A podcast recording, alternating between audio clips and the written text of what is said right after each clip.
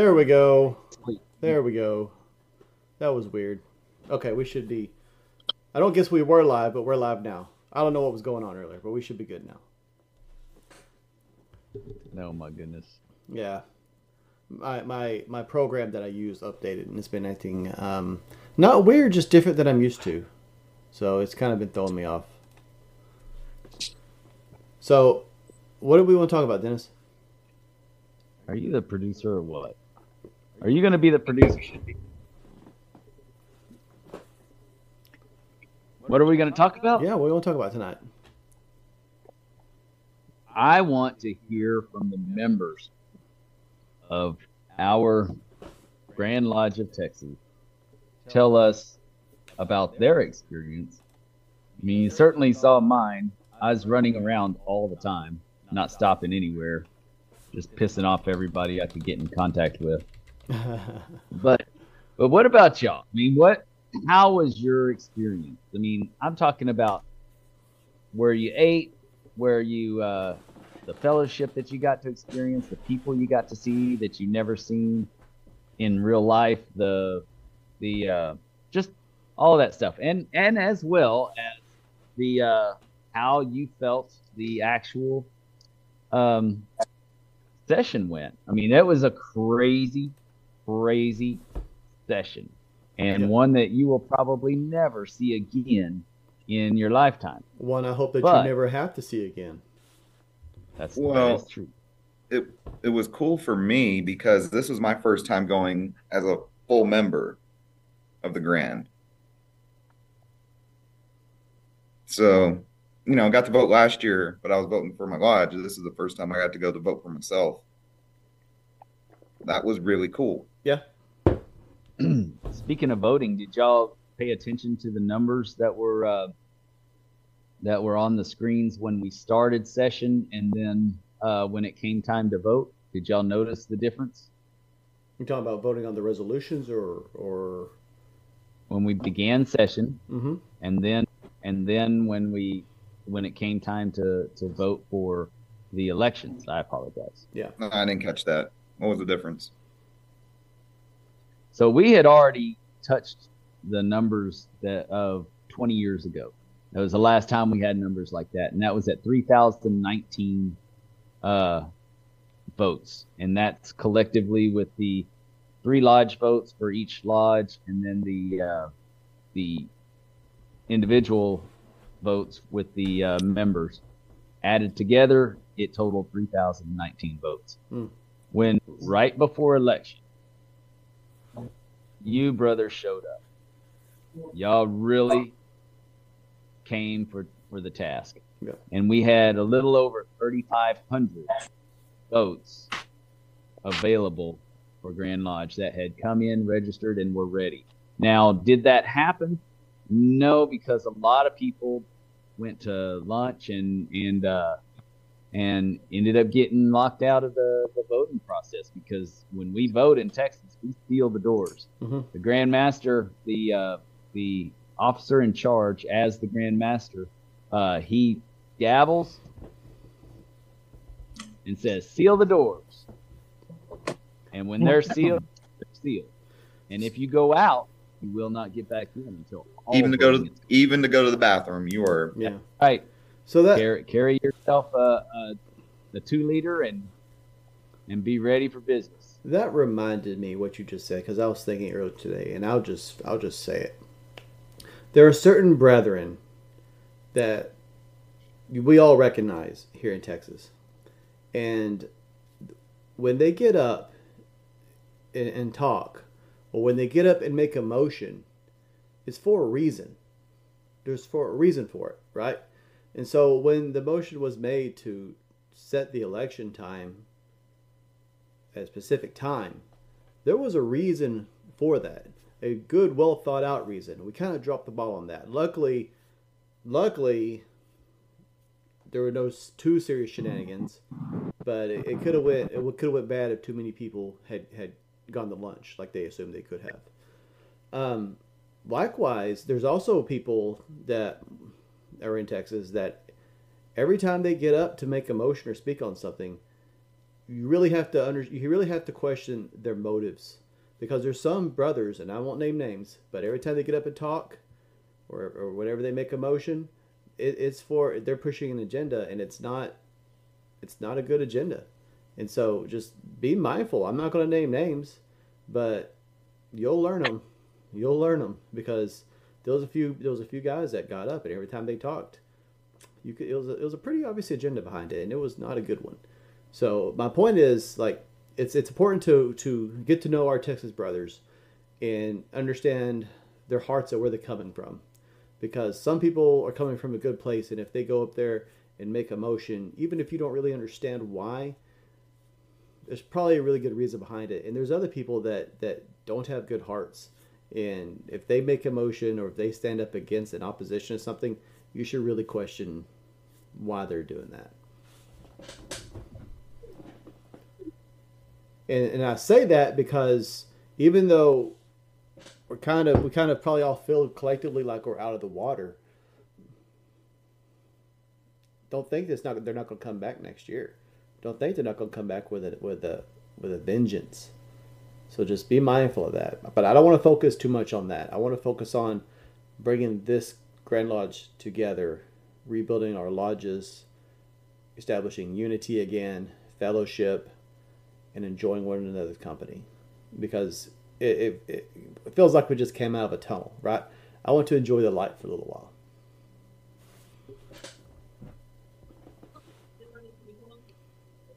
Okay. What do you guys got? So I, I wasn't a full member, right? Uh, this was my first time to come just purely as an observer. And uh, I think somebody put on Facebook something I thought was kind of touching. You know, there was a lot of applause. We, we clapped a lot. I do feel like it was a majority was there was a lot of excitement to just be there to see so many brothers um, I, I don't think it was as disrespectful as some people took it. I, I took it as the energy in the room, seeing seeing change and being happy for the change.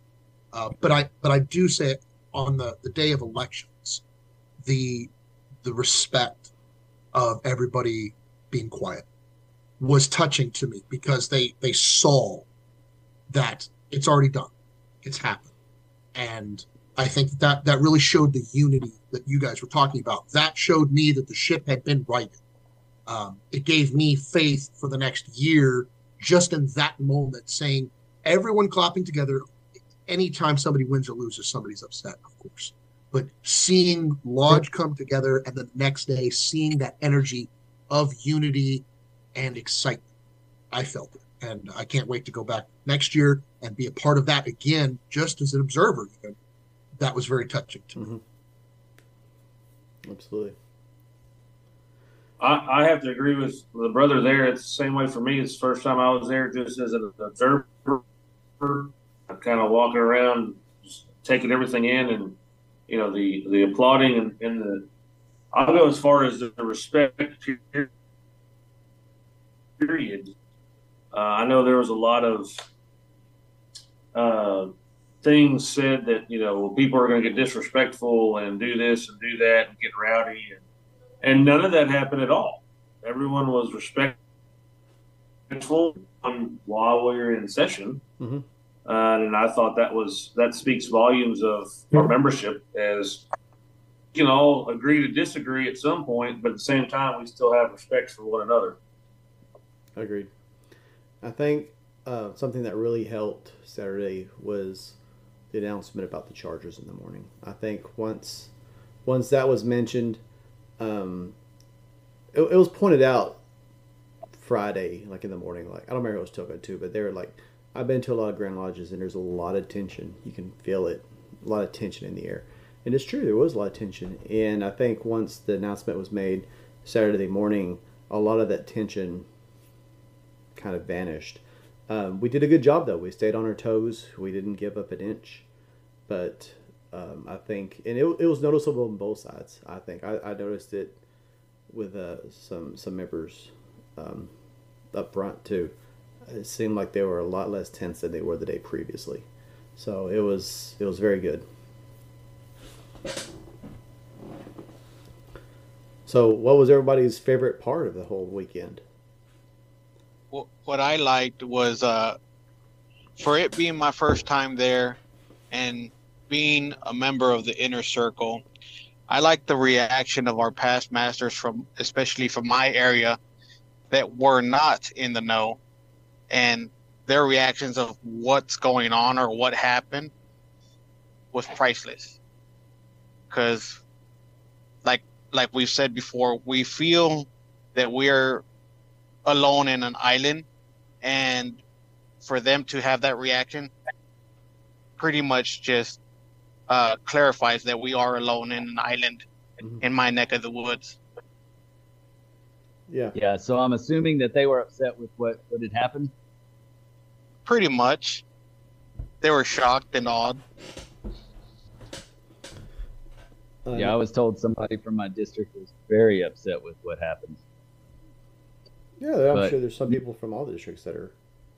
But you know, the reality is is that even though they're upset, we're now in a better position than ever to um, to work together and to you know figure out what our culture can and should be in our lodges ourselves Mhm. and not have other people dictate everything that we do.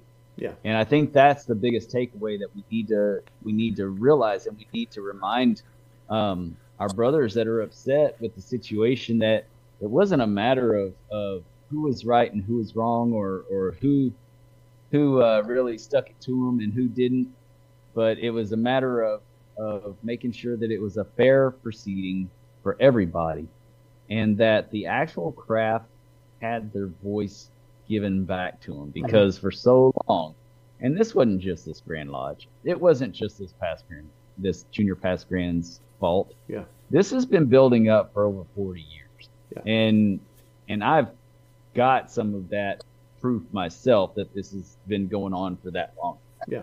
minimally that long, but you know now we're in a situation to where man after lodge let's just kick back and have a beer let's uh let's enjoy each other's company. Let's talk freemasonry in our lodge openly because we can in our lodge instead of going to a restaurant or a club and not being able to talk freely because um because people are around us. And it's not that that alcohol would you know makes that conversation. It doesn't.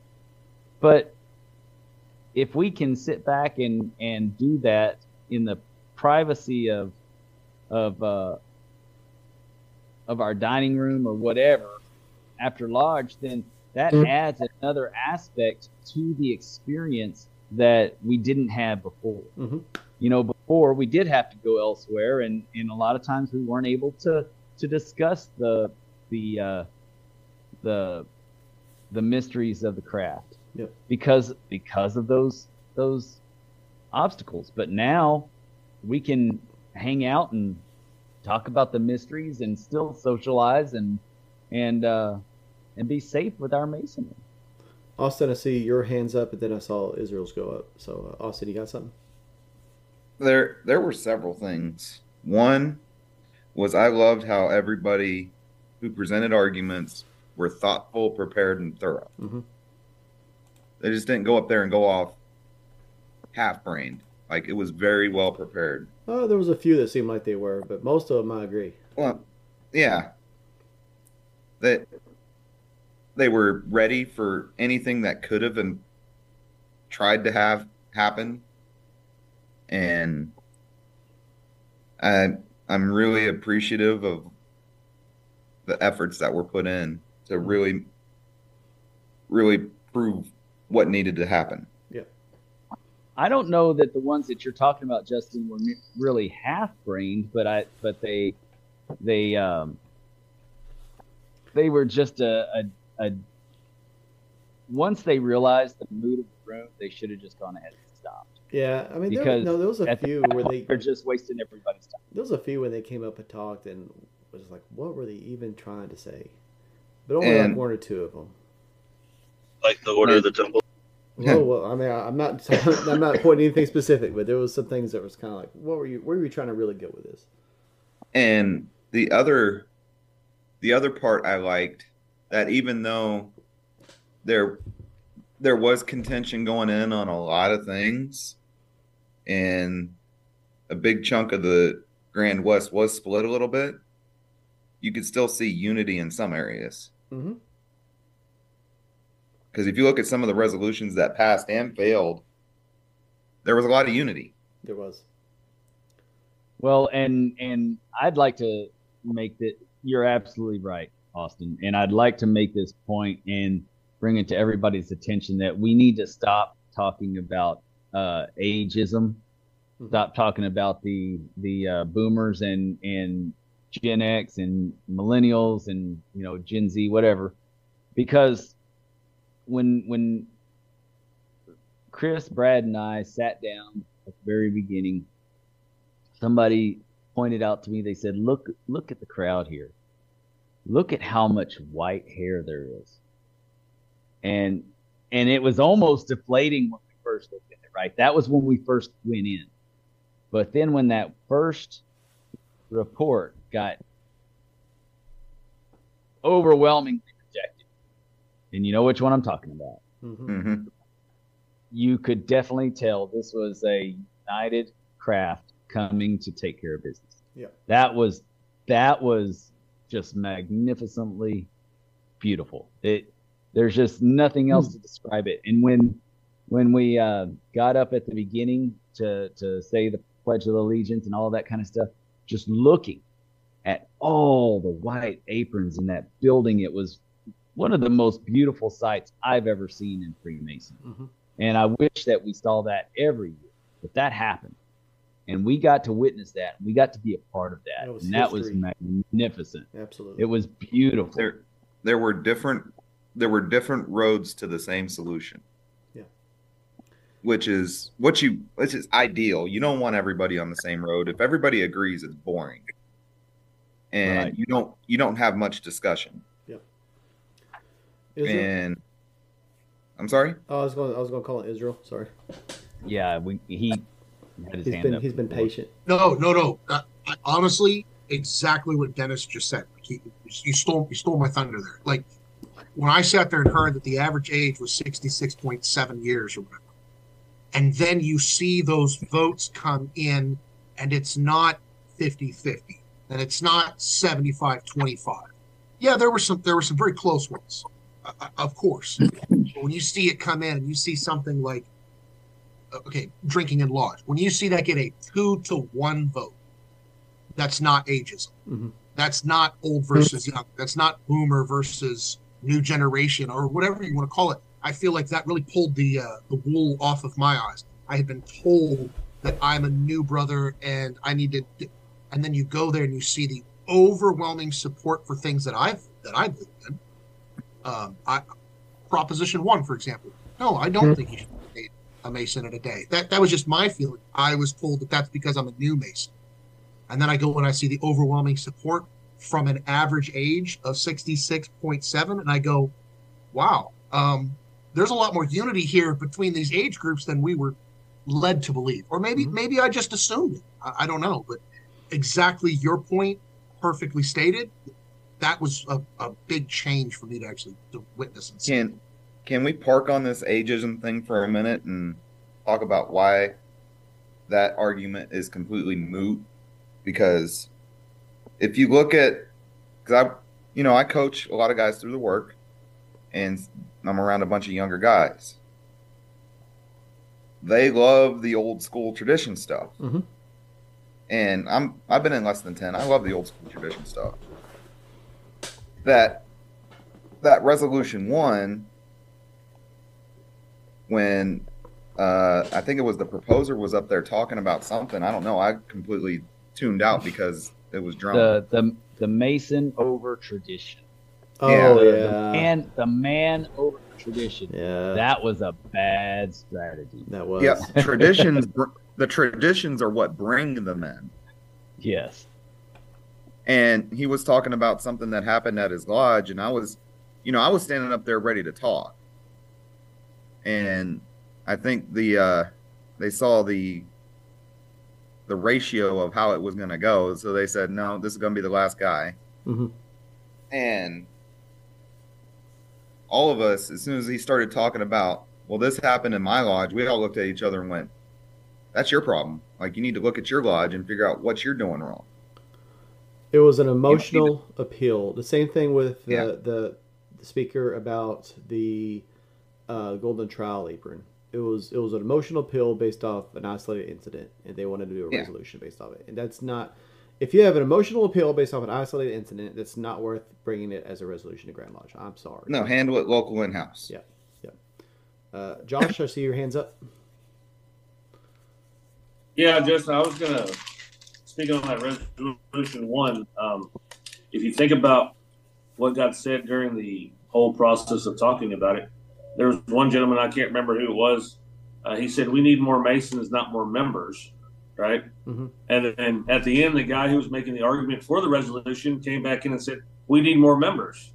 It's like, well, that's Right. that's not what we need. We need more good men to become masons to grow our lodge and grow the fraternity, not just dues paying members. I believe is exactly what he said, Uh, and that's kind of where I went. Yeah, no, that's not going to cut it. I really Quality wanted over to ask, quantity.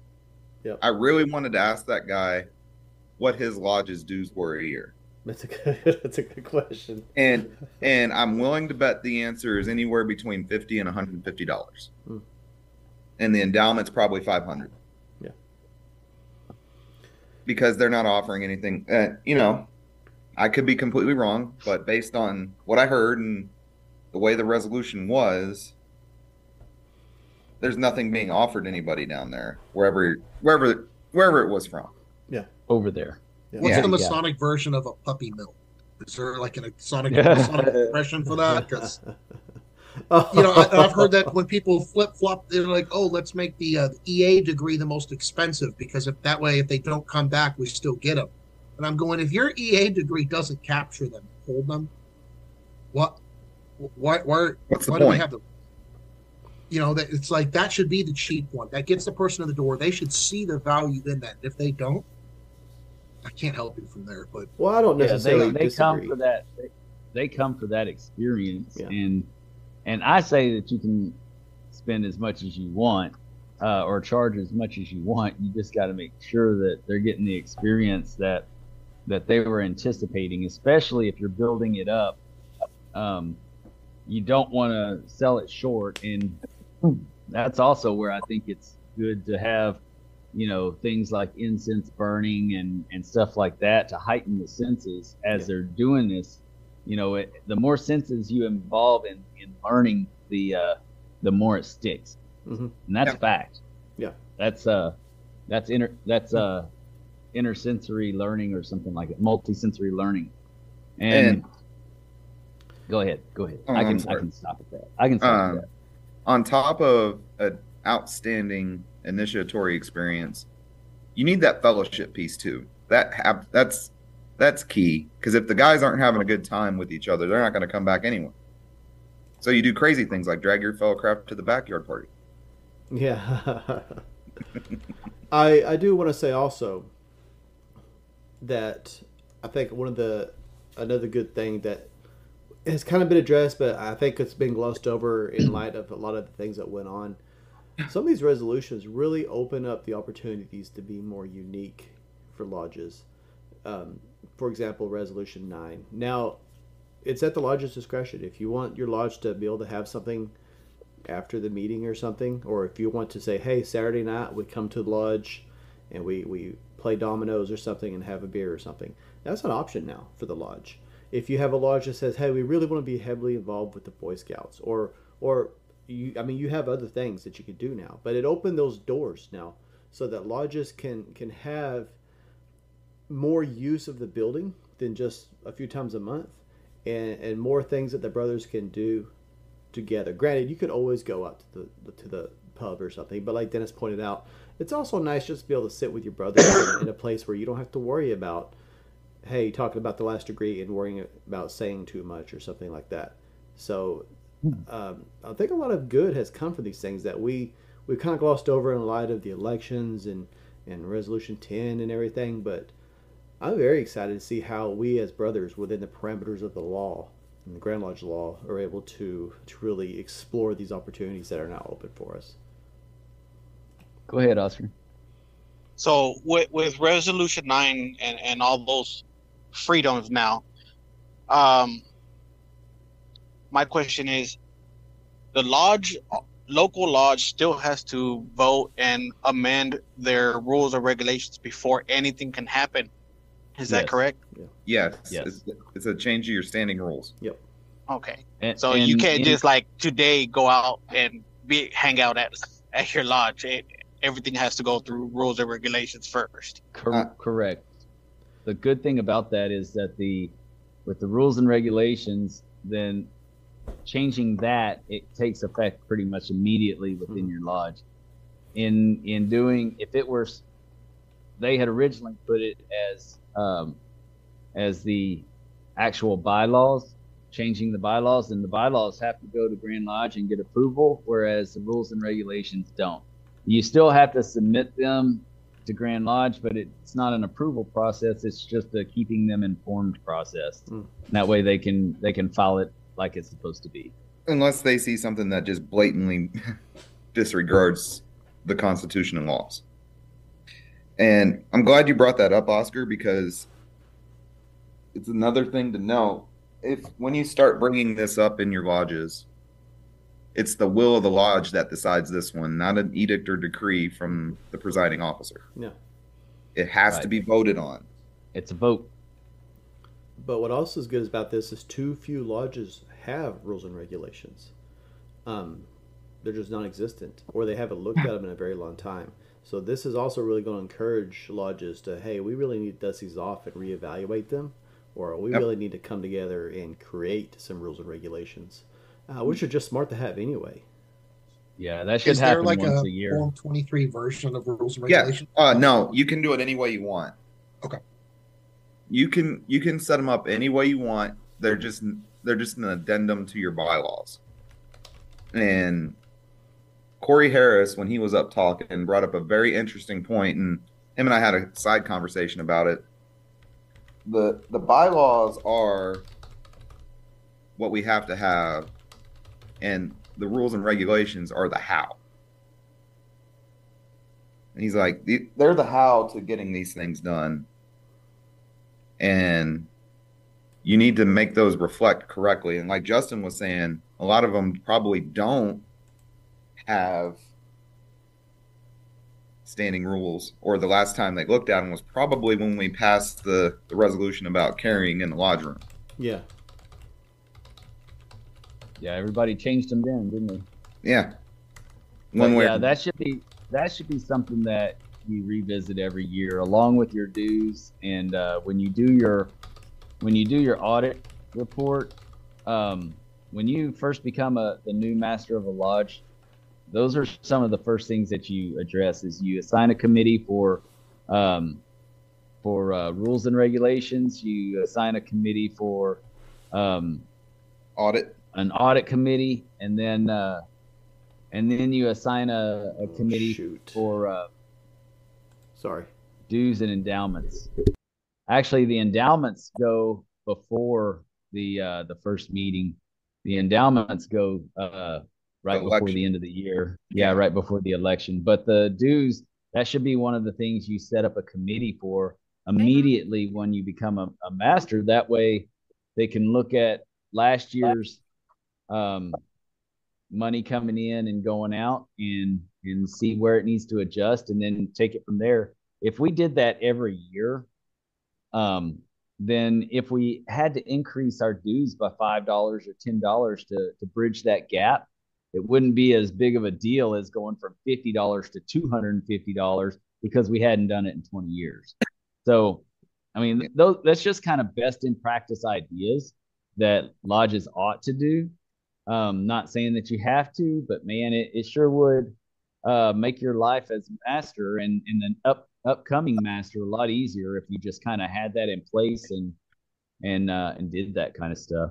I I can speak to that because that was my first committee I appointed when I had my first meeting as master was my audit committee, and I put my senior warden, my junior warden, and a trust another trusted master mason on that committee because the senior and junior wardens should be the ones knowing exactly what kind of finances they could be looking at going into their years should they move Right. on and get elected.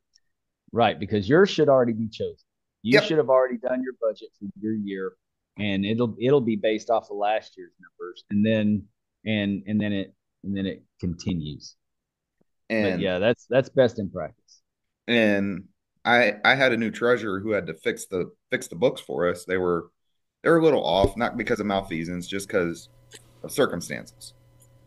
And wasn't wasn't full of improprieties. no, no, it wasn't.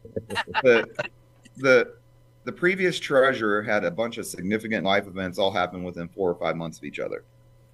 So, you know, mistakes happen not because of malfeasance, but just because of life. And Another I thing. told, Go, okay, go ahead. I'm sorry. I gave my treasurer a directive that he will have our bank account books there every month sitting on his desk. And anybody at any time can look at those numbers. Whatever you Yes. want to see, go and look. That was for our for our bank statements, for our investment reports. Form 71's going back five years. Like we had it all right there for God and everybody to see. Because that's that's our money at the end of the day. And with the new year starting at the Grand Lodge level, I'm getting the sense that everything's going to be out in the open, laid bare for everybody to see. As long as it doesn't violate somebody's privacy. But but if you're coming through the line, getting ready to be master of a lodge, you have to be transparent with all you do. Is what I was getting at. Be open. Yep. Now, talking about Grand Lodge again, um, what are some other takeaways that that y'all got from Grand Lodge that that you really enjoyed or um were dumbfounded by or something like it? Go ahead, Jason.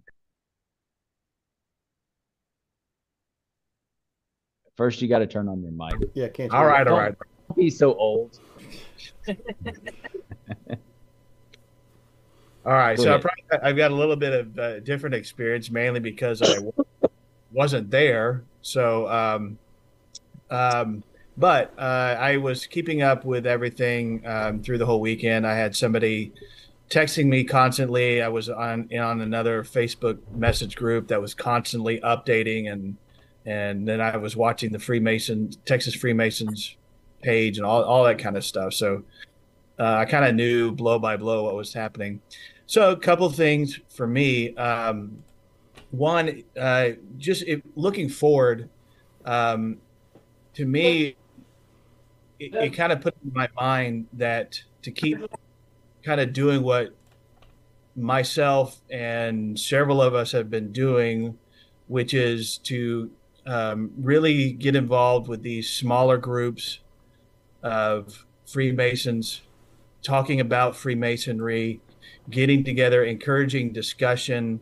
Um, I, I'm I'm getting less and less um, what's it good patient with um, just sitting in a lodge meeting, even if it even if there is a presentation, because it's like you can tell that ninety percent of everyone, yeah, they're listening and they're nodding politely, but they're not really engaged. And i'm and i'm finding a lot more value in those groups um and i now belong to what we belong to like four or five now right dennis? Something like that? That get together we, Yeah. belong to like four or five of these groups now that get together and talk with each other so yeah we have a presentation but then it's the it's always the more important is the discussion afterward so Yes. I'm bringing that to to um, I'm president of, of the my high 12 club now, so we're going to be doing that. I'm bring I'm coming in as worshipful master of Victory Lodge, and um, I've got a plan to do some of that um, at Victory Lodge and stuff like that. So that to me is you know talking about unity and moving forward. That to me is part of it. However, um, in saying that, the big thing that I got out of watching what happened from a distance was um, really encouraging those that do go and those that are coming up to really start getting into the law book and finding out exactly how parliamentary procedures, how Grand Lodge actually works when it comes to uh, making motions and resolutions. And because I can tell you, you know, most of the, for me, if I hadn't kind of been informed ahead of time on on that, yeah, Robert's Rule Order, yeah. That's, I mean, that's, that's a one good, that's a guide, but the, right, yeah, yeah, the, but you know, what I'm saying is specifically how yeah. Grand Lodge of Texas does theirs, and um, because I can tell you, you know, had I not had any prior knowledge, um, you know, somebody gets up there and makes a motion, and you go, uh, yeah, I, I guess it sounds, I guess it sounds okay, and then some other guy gets up there and says what awful thing that was that he just proposed, and you're like, well, yeah, I guess that makes sense too. And then the next guy comes up and says the opposite thing, and you're like, well, yeah, that makes sense too. Like, you you'd be most guys would be completely lost unless that you are are versed in it at least enough to you know to make a an informed decision. And I think uh, one of the things, and I talked with somebody earlier today that that's one of the things as it comes towards Grand Lodge that I'm going to try and get somebody to come in um, to an evening at Victory Lodge to really go over the ins and outs on how exactly things work at, at Grand Lodge and what is happening and what what the law says. That was the big thing for me is a lot of stuff came out about how things were done behind the scenes, out of the eyes of everybody.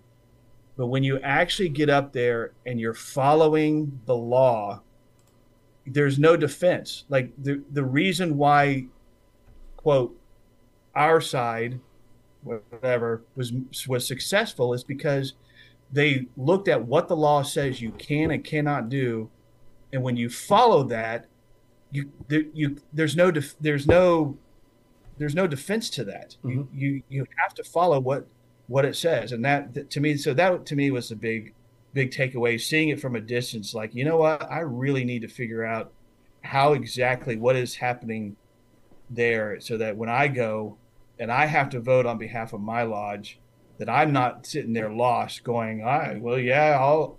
Everything sounds great, or no, it all sounds terrible. I don't know. Like, Well, you know, it's funny that you mentioned that because I um, I was talking to a, a brother that he's he's been a mason now for 40 years, and uh, he said in his 40 years of masonry, he's never seen anything like that before in his life. That that was a very first in in his Freemasonry, and he's gone to Grand Lodge almost every year that he's been a mason. And then he said, the reason why why we were accept were successful, whereas others had failed, is because most brothers go up there knowing what they want to say, but they don't know the actual article that they have to that they need to present to back up what they want to say. Mhm. And and and you're absolutely that's it. It all boils down to it. And I I told him I said, you know, it, it wasn't just me or him or whoever did what. And I, I said, you know, I think that more brothers would be willing to do that because there's really no of course there can be retaliation. Don't get me wrong. I mean it it is a risk when you step up like that. But that limits that risk. When when you go up there and you, you're just matter of fact this is what it is and we need to do it this way then then they can't refuse it. They can't they can't tell you no because it's within the law. And i think that you're absolutely right that if more brothers knew the law a little bit better then we would be able to hold people accountable for those kind of actions that that we know aren't right we just don't know the law to, to match the two together to say it's not okay Yeah. I agree. because we have just like with society we we have too many brothers that are looking for the exact letter of the law. It doesn't matter if it's right or wrong. They're just looking for the exact letter of the law to, to decide if it's right or wrong. And we as Masons, we should not be doing that. It should always be the intent. It should be the intent of the brother. We should be able to recognize that and and and move based off of that, but we don't. We have too many that are that are too busy manipulating the law just for that purpose. Yep. But, and you and you think about the te- you know Texas Mason masonry tradition of uh, you know a lot of the Masonic lodges were the ones that started uh, public schools, and the reason was is because an educated populace is the best defense against tyranny. Yes. And so, uh, you know, once there was everything was kind of brought out into the light, and everybody is kind of, you know, knowledgeable on what is happening and stuff like that, then you can't, you know, manipulate them because they, you know, they're educated, they know what's going on. So, that to me is, is a big takeaway for me. And not to toot my own horn, but now I'm district education officer for my district, and that will be one of the focuses for this year is to educate not only my lodge and Guadalupe Lodge, but also the district so that next year those that are going to go are educated and and know what's happening and and you know whether they agree or disagree is is irrelevant it's the fact that they know what is happening and how decisions are made Yeah. I agree. That's great. Israel, if you're talking, you're you're muted. But that hat says everything. yeah, the hat says everything. Here, um, Unmute him. there you go. I just clicked it. There we go. There now we you go. can hear me. Yeah. We good? Sorry. No, I was saying even even for myself, you know, I served as secretary of my lodge, and I thought that I had, you know, kind of a grasp on how things went, and uh, you know, there was always an opportunity to learn, learning how things go on behind the scenes, lear- learning how things go on. I had no idea until going to Grand Lodge that uh, once we're all together, the Grand West is the power of the Grand Lodge. That to me was an eye opening experience of this. Again, not as a member, not a member of the Grand West, but just to see how how much things had changed. That gives me the encouragement to go back to my lodge, to go back to my district, to begin that education to the next brothers. Uh, there are lots of new uh, master masons within a couple of the lodges that I've I'm a member of, and I can't wait to share that with them. Like, hey, you, you should go down. You need to watch. Mhm. I was told, oh, you don't need to go to Grand Lodge because you can't. But the answer is, is when you go to Grand Lodge, you learn. You learn so much more about the, the people. You learn so much more about the law book, how the laws can be used for good or for evil, um, how they can be misused, I should say. Mhm. Uh, and then it, it invests you so much more in the goings on. And uh, just as the, the last brother put, being able to go back to my district and take that as an education. I, I'm not an education officer, but I want to mentor that to the next line of brothers. Like, hey, you need to come, you need to see this. That was really that was really good. To piggyback off that, I think one of the biggest takeaways that regardless if you if you don't know the law, you, you don't have the law mastered or, or anything like that, the biggest takeaway is don't give an inch. Don't let up. Do not sacrifice your Freemasonry for the comfort of others, if that makes sense. Because, and I'm not saying be, be obstinate, don't be obnoxious about it, but w- when you know what you want out of your Freemasonry, don't give an inch. Because if, if your if your version of Freemasonry threatens somebody, if, if they feel threatened by it, there's a reason for that. Now, if there is a if there is a lodge, say like you, if you want lots of education and there's a lodge in your district that provides that, by all means, the smartest thing to do is to probably go for that, right? But if you're in just uh, like isolated on an island and nothing around you but fish fries, and you want education, do not give an inch. that means you may have to volunteer it, right? You may be the one giving the education, you may be the one looking for speakers, but don't give an inch and don't sacrifice a, a minute of an educational presentation for for something mundane, right? You have to fight for what you want in your Freemasonry, and you should not be willing to sacrifice because you were promised something when you turn in that petition, right? Don't fall for the bait and switch. They are they they sold you something with a with a label on it, and and you have every right to to request everything that you were promised and then some. That's a good point. Uh, I I forget which brother it was that brought it up at dinner. so please, if you remember his name, I want to make sure he gets the props for this. Uh, the the author who said that uh, you know he wanted to see the education within his lodge, and he went up to the secretary and he said, "Just give me five minutes. Mhm. Just give me five minutes. Doesn't have to be every lodge. Maybe every other lodge. Maybe once a month, once a year, whatever." And he he took it upon himself, and it made me think of a quote. Uh, I'm terrible with remembering it, but uh, the quote was, "We are the leaders we are waiting for." Stop waiting on the leaders. You are the leaders that you were waiting for, and uh, that really resonated with me with him because uh, you know what? I, I realize that what I'm not getting out of the lodge doesn't mean that it's somebody else's failing. That's mine. I can go to lodge and I can sit there and say, "Well, I didn't get education." Well, the answer is I didn't bring it, Mhm. and uh, that really resonated with me. And I want to try to do that for myself, but also like you like you just said, you know, I, I'm not threatening somebody else's Freemasonry. I'm bringing my Freemasonry to them. Yeah.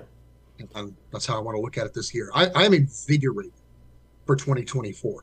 I went into this year feeling down masonically. Justin, you know that we've talked about this numerous times. Mhm. And after what we just experienced this weekend, um, I've got five more years in me now. Like, I mean, that I just feel that much more recharged to get back into my lodge, any lodge, every lodge, and uh, to bring that energy that I feel that came with me from all of the brothers that we were together with in Waco. I'll I'll be I'll be completely transparent. Um, I wasn't really feeling it last year, and I know as as what some people might consider a leader, like that's not probably what you want to hear. But I'm also very honest with people. Um, I wasn't really feeling it, and I didn't realize how much I wasn't feeling it until Saturday after the elections, and all of a sudden, I'm excited. I'm ready to go. All the resolutions were passed. All the elections were done. It's like, man, I'm ready to go hit those lodges. It's like, dang, I did not feel like that the entire 2020, like, yeah, all of 2023. And so it does make a big difference. And being, and that's that's that was part of the reason I wanted you and everybody else to come. Like that's why we had the dinner for. it. That's why I was really excited about the Grand Lodge because I, I know that if you are in company of, of good, excited Masons, then that also it's the same principle as going to officer leadership training, right? Because you come back excited because you're you're in a room with like-minded Masons. Um, even at Grand Lodge, even even if things don't always go exactly like you want, you're still going to be surrounded with like-minded Masons. You're gonna you're gonna associate with people that you don't you don't actually get to sit down with and visit with, but maybe a few times a, a year. And so that's why it's so important. That's why I was telling people, even if you're just a, I say just, but even if you're a master mason and you don't have the ability to, to vote yet, it's still worth your time. And I say, I'll say that for every year. Even if you don't have a vote, go. It's your Grand Lodge. Decisions are being made that affect you, that will affect your entire Masonic year and possibly years to come. Even if you don't have a vote, your Grand Lodge, your Worship Master should be there, your, your proxy will be there, and these are people you can talk to. Say, look, I really don't feel good about this because the proxy is supposed to vote the will of the lodge. And so you need to have these conversations. You need to be there every year. There is no reason that 2025, when we go to Grand Lodge, it should not be as packed as it was this year. Because important issues are still getting brought up, and you still should be there to represent your lodge, even if you don't have a vote. what what I uh, would like to brag on for my lodges is that none of the lodges I belong to utilized a proxy.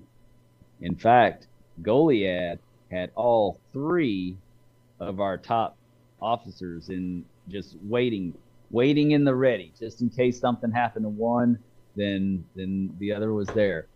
But you know, and and that's something else that is pretty freaking awesome about about our our officers. And just so that y'all know, Josh Kovat there, Mhm. it's actually Kovar. Josh I Kovar. it was. I, I didn't say anything, but Yeah. that was Kovar. I don't know how that happened. Sorry, guys. That's that's the redneck in him just squeezing out even though he doesn't want it. oh, okay. But but you know the one of the coolest things that that I've seen in in my lodge was this these three brothers this year. And and granted, our lodge is a lot bigger than just three brothers, right? But these brothers came to Grand Lodge together. They brought their significant others together, and notice I didn't say wives. Not just kidding. But they brought their they brought their wives together, and they they got an Airbnb. They hung out. They they did all the the things that that Freemasonry had to offer in Waco together. Mhm. Talk about bonding. Talk about secession leadership to where our brothers in Goliad are on the same page. So when when it comes to the next year, it's not just a bunch of, of this is only going to happen one year. This is going to be happening for several years. And with that kind of an attitude in knowing the expectations of the lodge, you know, they're setting a precedent for all the future grand or all the future junior wardens coming in to know that that's just part of it. That's what we do. That's how Goliad rolls. We get there, we show up, we get the job done. And we do a lot of badass fellowship in the process. I am so proud of hmm. my lodge. I really am. I'm I'm so proud of you guys, Josh. I really am. And you know, that's that's not speaking of a, from a place, you know, of you know, lifting my nose at you guys like I'm better than thou. That's a coming from a place of humility, and I'm grateful that y'all have really took on to the education that that that you sought out and are utilizing it and implementing it.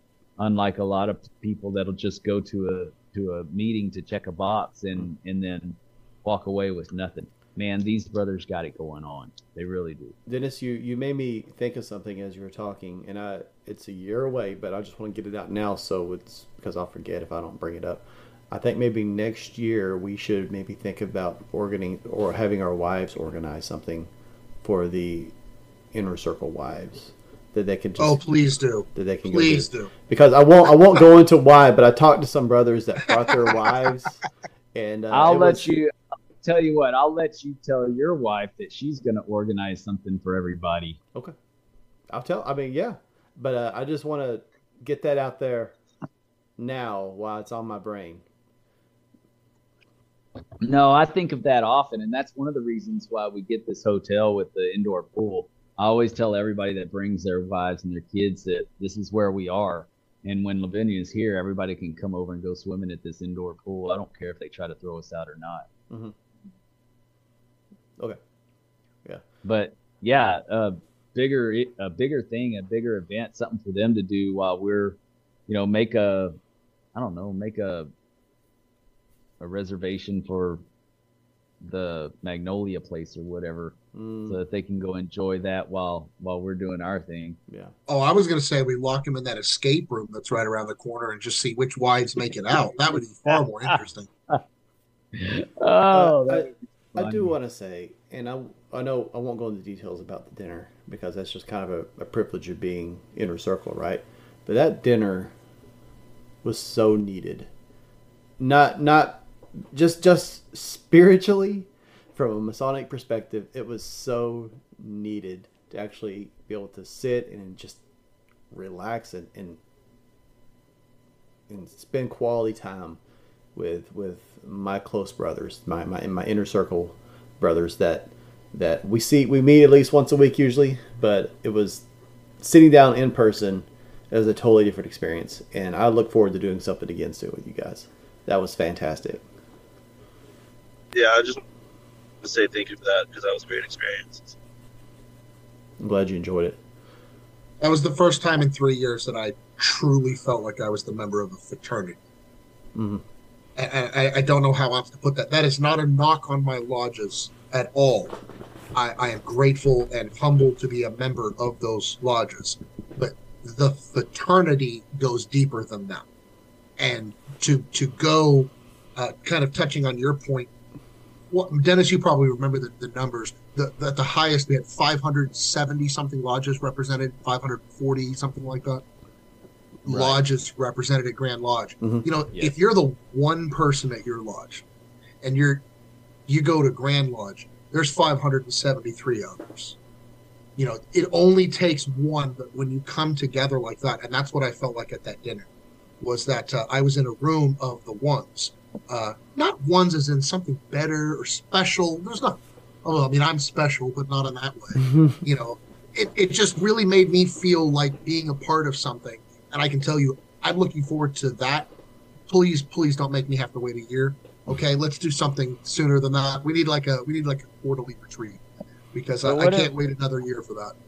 So what can I call the next cocktail bar that we put in our room? Is it is it is it I mean we've lost resolution or we won resolution nine. How do I I guess nine in memoriam or what? I mean or nine in in celebration. I don't know. The nines, we'll just call it that or something. I, I will happily brew whatever you want to donate to the uh, to the room. So you just let me know. So Nice, nice. we're gonna we're gonna be talking. So you brought up something, Israel, and for everybody in the inner circle, we're gonna be planning a retreat sometime, probably over the summer. Uh, for those that don't know or recognize Israel, he is the uh, make mead guy off TikTok, and he will be providing um, Libations. libations for the retreat. Not the only libations, but he'll be providing libations for the retreat.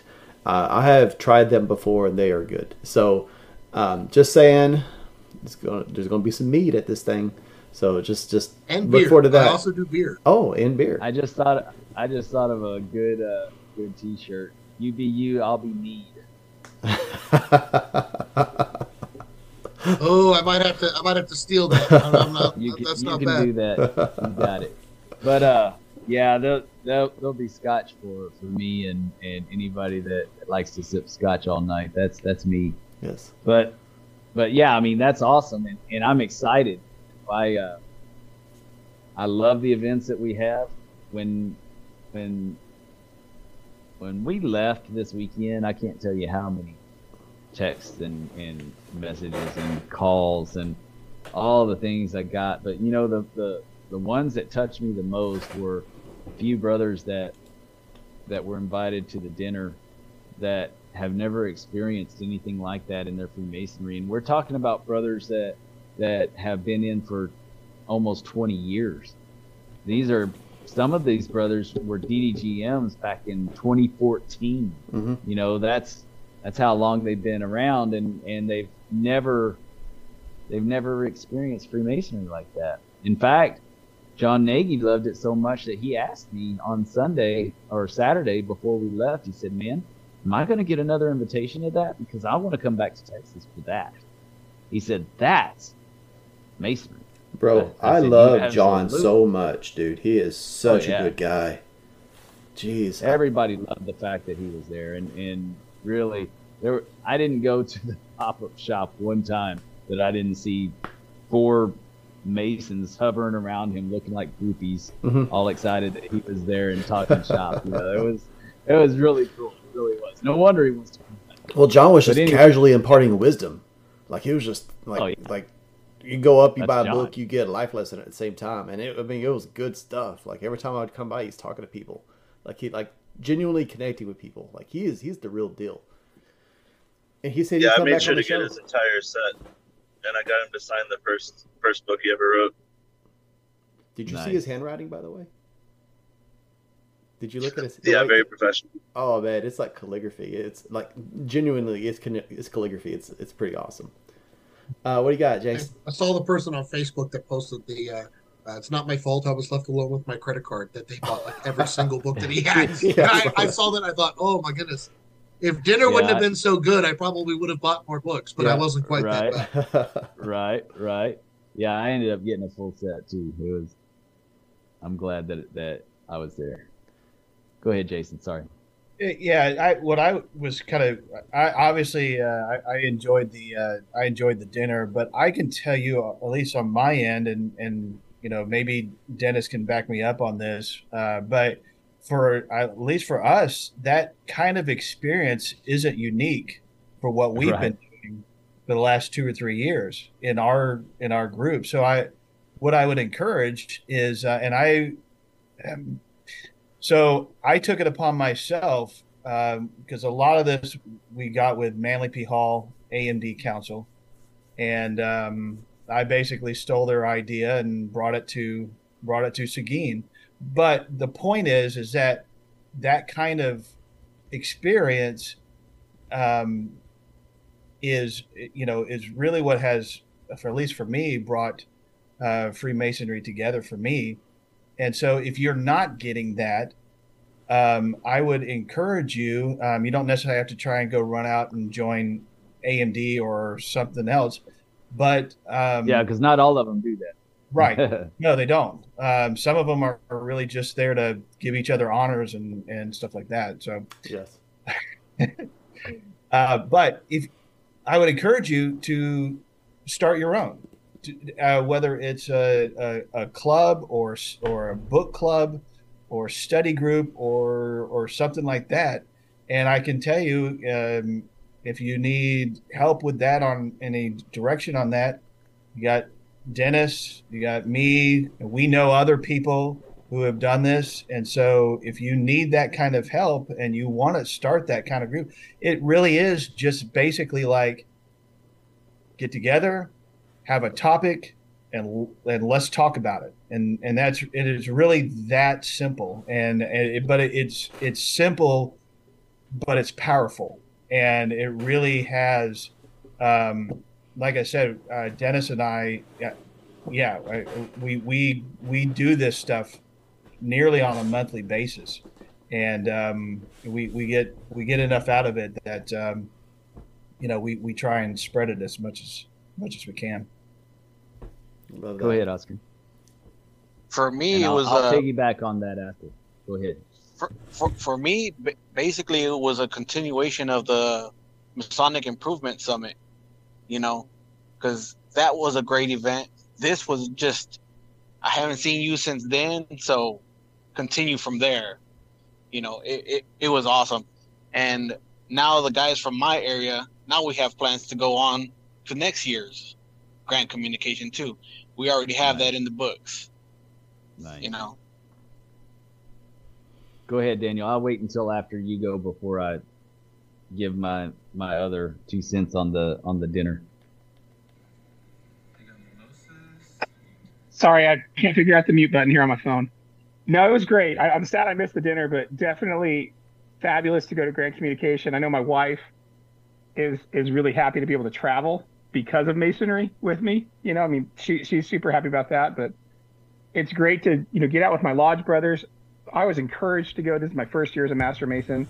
First time to be able to go to Grand Lodge, and they're like, "You need to come to this mm-hmm. because if nothing else, you're going to get to know other people." And I'm not a very outgoing person in that sense, you know, so it's hard to do that outside of you know that little small circle.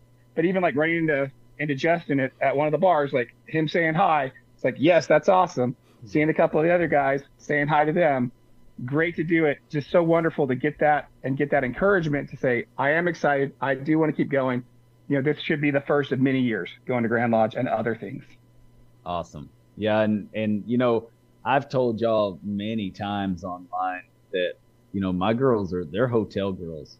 You know, they love the hotel experience. They don't mind. We travel, um, if not every weekend, almost every other weekend to a different city doing something, and uh,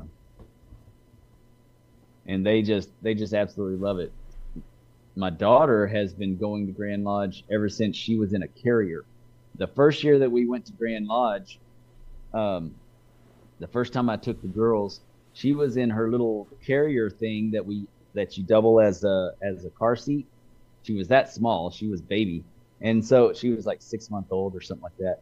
And uh, she was so young, we had to put her on the table while we ate because she was that little, and she's grown up going to Grand Lodge. So it's it's uh it's definitely a family experience if you want to make it a family experience. Now you don't see them as much anymore because she uh, had a gymnastics competition in Dallas, um, actually today and, and yesterday. By the way, brothers, my daughter got second place overall um, at the gymnastics competition in Dallas. Awesome. That's uh, yeah. Congratulations. That's awesome. Yeah, definitely. Yeah, that that was that was a, a pretty pretty cool thing for her. It really was because she's worked real hard for, and she's only been doing this for a couple of years. She's eight years old. Did you teach her how to do working all real that? hard? Absolutely, with my fingers, okay. with my fingers and shadows. to to touch back on the uh, on the uh, on the dinner, you know, I know that that, that experience is is a little bit much for some people, and I get that. I, I really do, especially when you are toting your whole family in and, and stuff like that. It, it becomes a real expense that you know you're doing it without your wife, and you know a hundred, hundred and fifty dollars just isn't quite so easy to to cut loose of. But I kind of expect that every year, so it's already budgeted because I already know that I'm going to be spending that money. Um, so I encourage anybody that wasn't able to make it that would have liked to have tried to, to go to it to uh, save up throughout the year and just you know put a few bucks away a month and, and you got it paid for. Ten bucks a month and you got it paid for it at the at the next grand annual communication. Yeah. But I I was talking to somebody. Yes, yes. I mean, it's an experience that you will not get anywhere. I feel like you kind of went for bust because, uh, you know, it might not have gone as well as we hoped. And so it was kind of like, let's go for it. Let like this might be the only one. Let's have dinner. Let's have a great time. But uh, No, now that- I can't, that I'm was- looking forward to it already. Yes, you, you need to because that was all planned and it's something that that I personally and like Jason said, we do this very regularly and it's usually not that big of a crowd though, it's more more intimate. But um but every year Justin and I get together with a few brothers and do that. And so it's um it's really something to to to look for. It it really helps you cement the the rest of your Freemasonry together for sure. Yeah. And then one of the things I was talking to some of the brothers that came from South Texas to to Grand Lodge and they went to the dinner and they said the exact same thing as y'all that they never never had any experience like that in their Freemasonry and I told them I said, you know, it doesn't have to be as expensive as ours, but I like that in the Grand Lodge setting because everybody's already in their suits, everybody's you know Grand Lodged up, and and it really does set a precedent for for what you're what you're putting your mind to. You elevate all your senses, and then your conversation elevates too. You don't you you didn't hear one person you know making any fart jokes or anything like that at this tape. Yeah. You know, everybody had deep conversations. In fact, you can ask uh, Oscar. I mean, he was at the table with John Tolbert, myself, and and Justin, and uh, yeah, it just doesn't get much better than having a table with John Tolbert. I felt like we Mind blowing. cheated everybody by keeping John Tolbert to ourselves. Just to be honest. Well, yeah, but but they wouldn't get the same experience because he works best in a round table scenario. Mm. And the only reason I did the big square for everybody else is so you did have that when we started discussing, you were already looking at each other and, and it's like a shared moment. That little table is is good for for the kind of discussion that we had, but you have to have a facilitator like John at every one of the tables to be able to have that kind of conversation. And so and and though there were a lot, don't get me wrong, because you had John Nagy there, Chris Williams, Bradley Kohanke, Mhm. Robert Park, you know, Craig Enderley. I mean, you Jason had some really. You had a Jason Reichenberg. He was he was thinking up a spreadsheet while everybody else was talking. But no, it. But but that experience can be duplicated locally Mhm. and it doesn't have to be that expensive you can have a $45 meal that's damn nice and and uh, on a local level and have that same closed door experience to where you can talk freely and the outside world will never know what you're what you're doing But I, I will. Well, I well, now with uh with resolution nine passing, I'm, I'm sorry, Justin. With resolution nine passing, you can have that experience at your lodge in your common room after the meeting. Yes, you can. after you, the you meeting can or a special you can meeting. you can but i don't recommend it unless you have a really nice caterer come in hmm because that's part of it is that it's it's the ambiance. Yeah. that's part of it. When you walk in you automatically feel like wow this is this is something special. This wasn't just uh thrown together you know pancake breakfast or anything. This was uh this is a real deal right here. Yeah. and and that's and that immediately sets the tone for the rest of your evening. You really start feeling like a gentleman talking about the problems of the day trying to find solutions as we should be as as Mason. I just wanted to say I wanted to go back to the, the to the price. I mean, we did tell everybody that it was expensive. It was an expensive restaurant, but to that to that point, yeah, you can do it at, at a cheaper location. You definitely can. But I I also feel there's there's definitely value in, in in picking the nicest place you can. And that's what I would say. Like some places, the nicest place you can find may be forty five bucks a meal or something like that. Not everybody has eight eight waiters and waitresses catering to them, Yeah, and your own bartender. but I- That's that's what you get with that kind of money. But I'll also say I know that there were some people that, and I'm not trying I'm not trying to call anybody out, but I'm just I'm just saying that I know that they heard about a dinner, they they became members, and then as soon as they looked at the menu, they're like, oh no no never mind forget it. Um, you get what you pay for. Like some of them went and had like fish or something. Well, I'm sure you enjoyed you had I'm sure there was a Masonic conversation, but it was nowhere near the level that was had by the brothers that were willing to to invest in themselves to get it into a nice dinner. And that Well, uh, until to be fair though, until you experience something like that, it, Well- it really is hard to justify. I know, and that's I was gonna I was gonna tack that on, it, but you really have to. Yeah, I mean there there is there's kind of a high barrier to entry, but once you have seen it, once you have peeked over the the wall there, uh, and seen what's on the other side, you you you won't be so hesitant to seek that out. But that's why I said investing in yourself. You have to be willing to invest in yourself. Understand that it is expensive, right? And and understand that, but once you do it and once you see what that what what that brings to your Freemasonry to your life, uh, it's well worth it. Well, and even then, you know, you do know what you can do in your local area and and and have that same experience with with like-minded brothers. Yeah.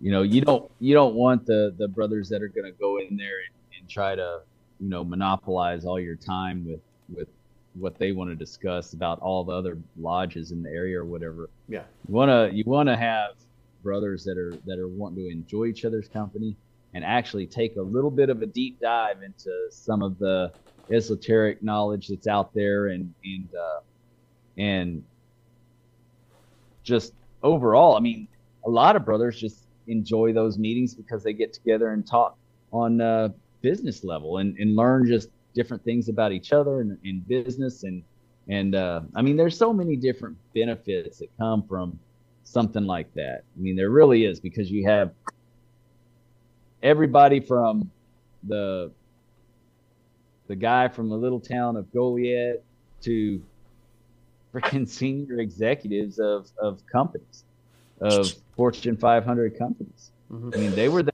You may not know who they were, but they were there, and that's uh that's something to be to be considered because you have that wealth of knowledge of brothers that are you know because you showed up and you wanted to invest in yourself they want to invest in you as well.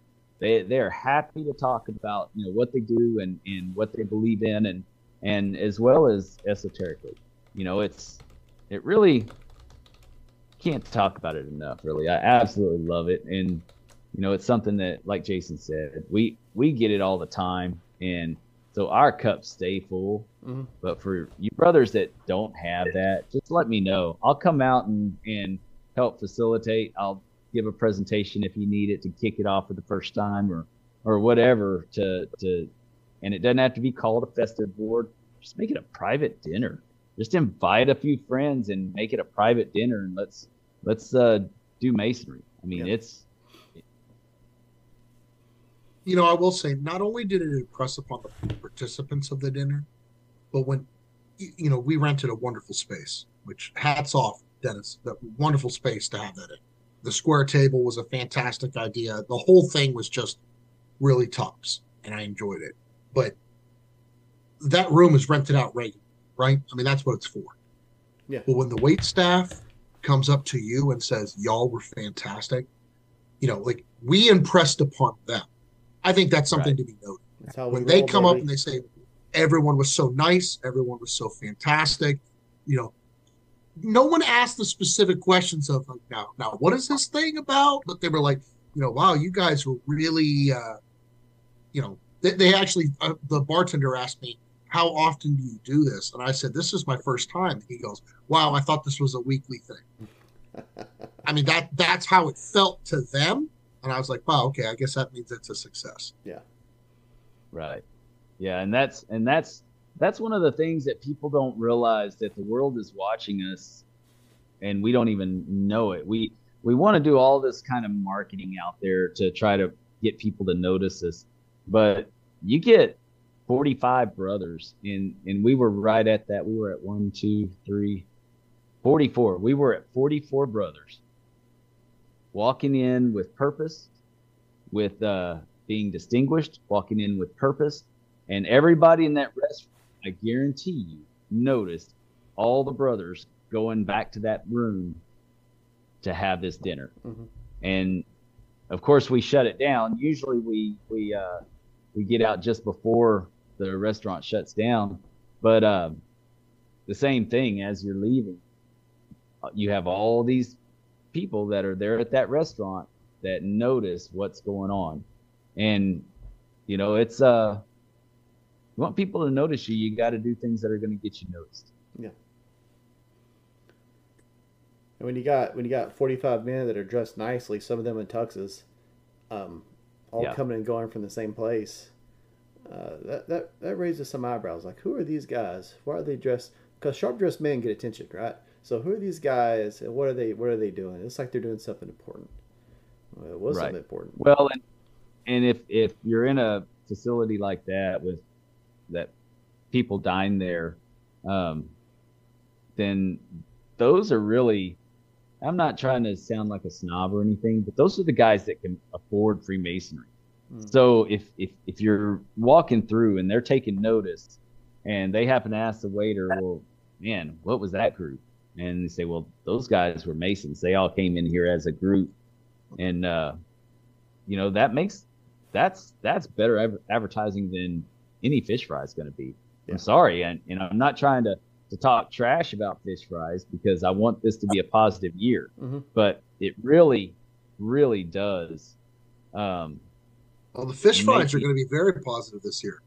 I mean, it's BYOB now for fish fries. So, I mean, it's, it's not going to be it's not going to be anything. yeah, But let I have never looked forward to a fish fry so much in my life as uh, as this. Well, year. you bring up something interesting because usually you get very low attendance for like volunteers, but now you can say, "Hey, we're gonna have." You can sit around and at least have a beer with us while we're doing this. You might get more people. I'm not encouraging that kind of like for every lodge or anything, but that is something. that's a very good point. Look, look, alcohol is a social lubricant. It's not necessary. It's Yeah. not something that Right. is a necessity. It'd be like saying, "Oh, well, we have to drink coffee when we get to the lodge." No, We we do. don't. We do. And for the very same reason that people were against Proposition 9 because drinking of intoxicating of liquors. You know what? There's lots of religious or just personal objections to drinking caffeine. So coffee could in, in and of itself be considered just as much of a taboo subject, Mhm. but it's more socially acceptable. And I think that now we're going to really see a huge change in the culture of just just allowing people to be together. That that sense of togetherness and community. Mhm. You know, when we look at uh, what the lodges can become within their communities, the, the, revenue streams that's opened up from letting them become community centers to rent out for anniversary parties, birthday parties, quinceañeras, and, and, and the like. That, that opens up options for them, as well as dinners for their local chamber of commerce or or any number of other things, or or like you know, uh, Brother Jones was talking about, you know, on a, on a on a random Friday when three four people want to get together and nobody's wives want to have to clean the house, you just call each other up and say, hey, let let's go sit up at uh, lodge and uh, watch a movie, or play some dominoes, Mhm. or or nothing. Let's just get together and round table one of the degrees together. Let's round table the obligation together while we're sitting here enjoying each other's company. What's in the glass does not in any way impart what's inside of that lodge. I've been to lodge meetings without it that I've enjoyed, and I know that I'm going to be at lodge meetings with it Yeah. that I'll enjoy. But this also It's really this also really drives home the importance of like if we want to make the lodges more of a social hub, then we need to be sure it's a nice enough place for it to be a social hub. Right. If you want it to be something like if you want to get the community in there more, or if you just as your brothers want to get in that lodge more, but it stinks when you come in. You got 1960s linoleum floor that's old and cracked, and those um those I don't even know what they're called, but like the like the old the old wood panels that people used to just put on the wall just to just to cover it that are like 50 years old and got cracks and stuff in them too. That's supposed to represent the cedars of Lebanon, Paul. I think some of That's them, why they I think some of them are old enough to have been the original Cedars of Lebanon, but Right. but I mean, if nothing else, paint them, make them, make them refresh. Time to refresh and, and clean up everything. But uh, I think you're going to really see lodges that are right there on that bubble. Yeah. The lodges that really want to break through that glass ceiling and excel. I'm not saying that this that that Proposition nine or or or or twelve or or any of a resolution. I shouldn't say proposition. Resolution twelve, resolution nine. I don't think those are going to be the the defining factors of whether or not a lodge succeeds. But I do think it'll be the catalyst as to whether or not that lodge that was right on the bubble that was going to fail fails, Mhm. or the lodges that are right on that bubble that are ready to just burst into the stratosphere don't just soar. Yeah. I think you're going to see a huge change in culture Mhm. because they left this up to lodges. I think there are going to be lodges that say, you know what, this isn't for us. This isn't my Freemasonry. God bless you. I, I, I love it. I think that's perfectly within your rights to say it's not your lodge. Mhm. Just like when I go to interview at a lodge before I join, I want to be like, hey, these guys are like me, or I don't I don't click as well with this lodge. Mhm. I think you're going to really see lodges, especially in big areas like Dallas. Let's say 50 50. It was a two to one vote on uh, Proposition 9. So 50 50, I think you're going to have uh, 50% of lodges get on board with this. I think you're going to have 50% of lodges not. I'd be- be really interested to see what the statistics are in a year as to how that breaks down as to which lodges are growing and which ones aren't. Yeah. I wonder how many lodges are going to be smart enough to also change their rules and regulations uh, to the uh, the time set the times differently. Um, and actually, and I think that would not be rules and regs. That would actually have to go into bylaws. I think. what But do you mean? the the date and time, that's a bylaws change, not a not a and. Yeah, uh, But- why do you say that? Like, why would they want to change? because because you can't drink before. So what if if if lodges that want to enjoy that atmosphere um, want to be more like the lodges in England, they'll go in, have their Freemasonry first, and have dinner afterwards to where they can enjoy a drink and make and do the toasts that are supposed to go along with the with the dinner after the lodge meeting. I love those Are, that. those man. are supposed to happen. Those are supposed Love to that. happen. So- that's what so I thought to- about when it came when it passed. That's what I that's exactly what I thought about was that they would I wonder if lodges that do allow that now would change it like basically swap it whereas the meetings first then the dinner. If So I think that's I think that's fantastic. if someone has access to like a like a script for those toasts. I don't know if anyone does But if you do, I have them. will you share them? I can get one. Yeah. I can get one uh this week for you. Post them to the inner I, circle if you I will. already have them. Okay. Okay. Yeah, because yeah, if you'll send them to me, I want to post it to the inner circle, like to the group, just if you want to do that, because I think that's that's fantastic. Yeah, because then you can offer it to your lodge and say, look, you know, this is why it's good because you're doing all these things and you're thinking about all your brothers around the world while you're doing it. Mhm. And it really just drives home the brotherhood when you do that. And it's not just about the drink. If you don't drink, have an iced tea. Yeah. You know, who cares? There's been many times that I just drink tea when I go out and do those things because I I don't want to uh, drive all the way home after having a few sips of, of my scotch. Yeah. But but there's no reason that, that everyone else should suffer because a, a couple people don't want to do it. So make sure that there's plenty of tea out there too. That really will help Well- build the culture in your lodge. Like it sounds like a small thing, but man, that really brings. Like I, Dennis and I both, and several of y'all here, we've been to festive boards. We had a we had a uh, like a festive board at the uh, at the summit, and it doesn't take away from the meal, right? It doesn't distract from the meal or anything. But man, it's so it's so. Yeah, I didn't even think of that. We please share that script. I want to I wanted to see if we can incorporate that somewhere. Well, my lodge already has the the meal after our meeting, Nice. so I don't think it'll, it'll You're have. just already set. Mhm. All you'll have to do is talk them into the the the, the, the drink so that you can toast. What, Right. What also is nice about having a meal after the meeting is no one wants to sit around and, and chew the fat and lodge at that point. Like, hey, here's our agenda. Let's take care of business. Let's not hee haw around. Let's be sure the committees have their stuff in order. Because if you're if you haven't had dinner yet and they're trying to drag it on to a two hour meeting, that's not going to fly, man. Let, let's be honest, 90% of lodge can be handled over dinner. I mean, let, let's be honest. for, for those that are not members of lodges, you know, 90% of what goes on in that room, in, in that lodge room during lodge, is in and of itself dinner talk. Well, Right. yeah, just Checking imagine all other. the just imagine all the table lodges that may come about, new lodges that are chartered to be a table lodge, or you could have Absolutely.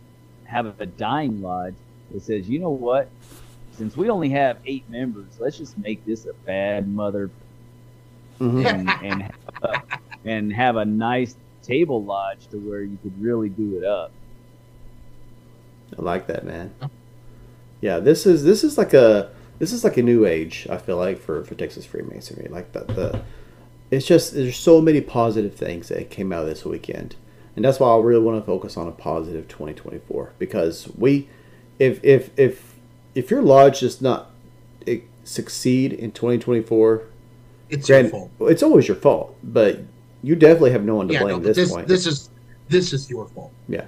Like there's no there's no reason why you can't get new members, become excited, reinvigorated, become a, a, a staple within your community that you can't get the, the old brothers working with the new brothers and vice versa. There is no reason why your lodge cannot grow this year unless you just downright don't. hmm Exactly.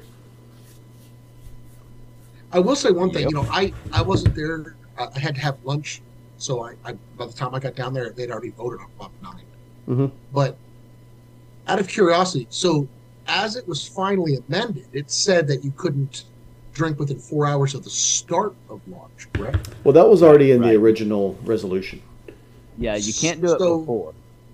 So for those lodges that don't want to go through the long, lengthy process of amending their bylaws, couldn't they just open lodge, go to refreshment, and then go have dinner? You could. In fact, what's really cool is uh, that at Nat Washer Lodge, that's how they do their presentation. So they open lodge and do their do business real quick, do old business real quick, and then as soon as new business kicks off, they re- they go to refreshment, go downstairs, and and they don't eat dinner. They usually eat dinner first before, but they do go down to listen to the presentation in their dining room and and enjoy a beverage, not alcoholic at this time, but enjoy a beverage down in the dining room while some while the pres- presenter gives his presentation. So I bet they probably get a lot more uh, engagement that way. Yeah. oh yeah, and they already go out front and sit and smoke cigars out on the front porch. So now you guarantee that they're going to sit out there and, and enjoy each other's time and and sipping and, and smoking at the same time. But I'll I'll say this: this is kind of new territory for Texas, right? And there are a lot of people watching very carefully. Specifically, a lot of people that are going to look for any evidence they can have to bring this back next year and try to shoot holes in it. So I would say, don't call the they can't bring it back. Well, as soon as they can, we'll put it that way. As soon as they're able to. So I would, I would, I would, I would suggest against going to refreshment and doing it like like it's being suggested for for at least a year. Like, hey, let's let's not let's not push any boundaries. Let's let's play within Or maybe- the spirit of the law. Maybe two years and get a grandmaster's decision. Yeah, yeah. Let's just I feel like the lodges that are going to turn into frat houses. Okay, we are a fraternity, but the lodges that are going to turn into a fraternity. Well let's that, that's going to become apparent whether or not they drink before, after. I mean, I think the majority of people are going to be responsible, and I think that's why you saw a two to one Yeah. majority vote for Well, the decision. I think eh, most people realize we're adults. And granted, there was nothing stopping somebody before this resolution from having a few beers at home, showing up 10 minutes before lodge and sitting in lodge. Right?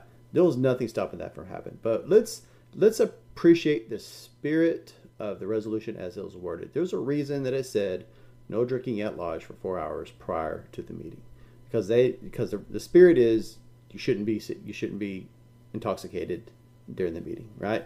That's that's I think we can all probably agree that's probably why that was in there.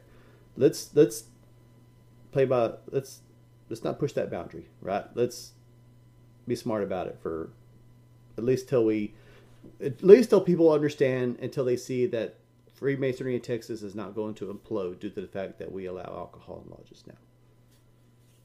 You're going to hell. Jacob Atcher says, "Can you go into detail about the differences of table lodges?" Dennis, would you like to take that?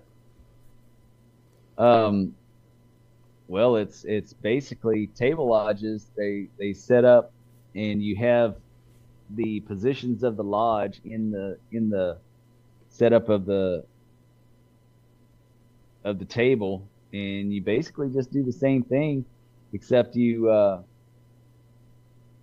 you have it before or after dinner, and then you or during, and enjoy yourself while you're eating dinner. I mean, it, the table lodges were originally above the, the pubs, and what they would do is they had a table when when they were wanting to discuss the degrees or whatever, they would move the table out of the way and they would use chalk to draw out the uh, trestle board on the floor, and then once they finished, they were able to the steward would actually take a mop and uh, and mop it up so that it wouldn't be recognizable by anybody else when they came up. That's why they used the chalk. And, and then they, you know, did their thing. Mhm. But that it's But what's interesting about there's probably there's probably better examples than what I just gave you, but that's the basics. It, there, it's not real complicated at all.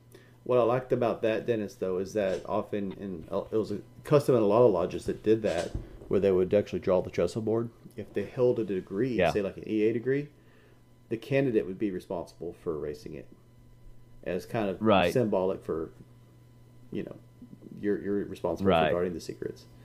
So, uh, yeah, that's and it's cool. kind of interesting if you if you look at how it's supposed to be drawn out. The uh, pillars are right behind the the uh, senior warden. They're not off to the side like it like it is with the lodge. Mm. The reason it's like that in, in the lodge is because the the lot the particulars of the door being right behind the senior warden. Yeah. Man. It's, it's interesting. It's a little different setup. It's Yeah. pretty cool. Well, it's almost ten forty-five on Sunday night, and it's been a heck of a Uh, weekend, man. So Yes, it some of us have work in the morning. It was Um, definitely a weekend. It was definitely a weekend. It was a good weekend. Well, with the ice and stuff, are you? Is there school? Do what?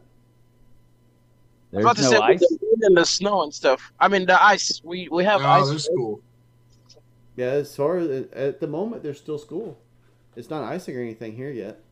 Well, I know in my area they already got they got some schools pushed back, so I know what Kadeem's talking about. So yeah, apparently there's already Like- snowing. Apparently ice is sticking to the road, Wow. which is not good for 10 me a.m. because I work for TxDOT. So Well, I'm uh, I'm open to I'm open to more days off, but it's nothing nothing. Unless I missed an email, we don't have anything yet. But my district and a lot of school districts are kind of like last minute, like they want to be absolutely sure. Kadeem, don't get me excited thinking I'm going to get to sleep in. I'd have to take all those kids to school tomorrow. I was gonna say you work from home Right. anyway. You don't you don't get snow days. Yeah, but it's a long way to walk like six feet over there to my other computer. Like, Mm, yeah. That's awesome. Um. Yeah, I'm still at the hotel, so I I might wake up and do a jacuzzi bath or something before I Are you still in Waco? go eat before I eat breakfast. Yeah. Oh, okay.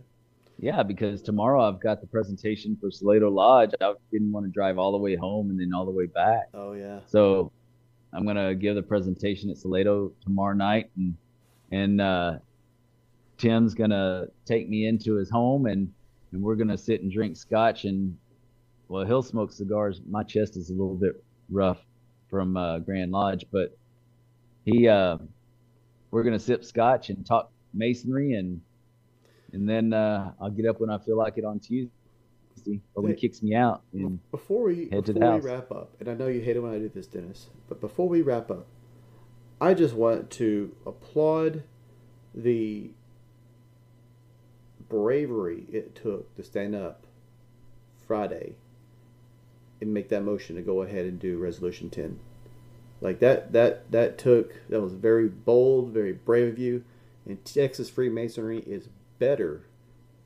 because of the, what you did up there so thank you so much thank you so much. I so wanted much to actually say that to Dennis for the fight. Thank you so much. It was it was great.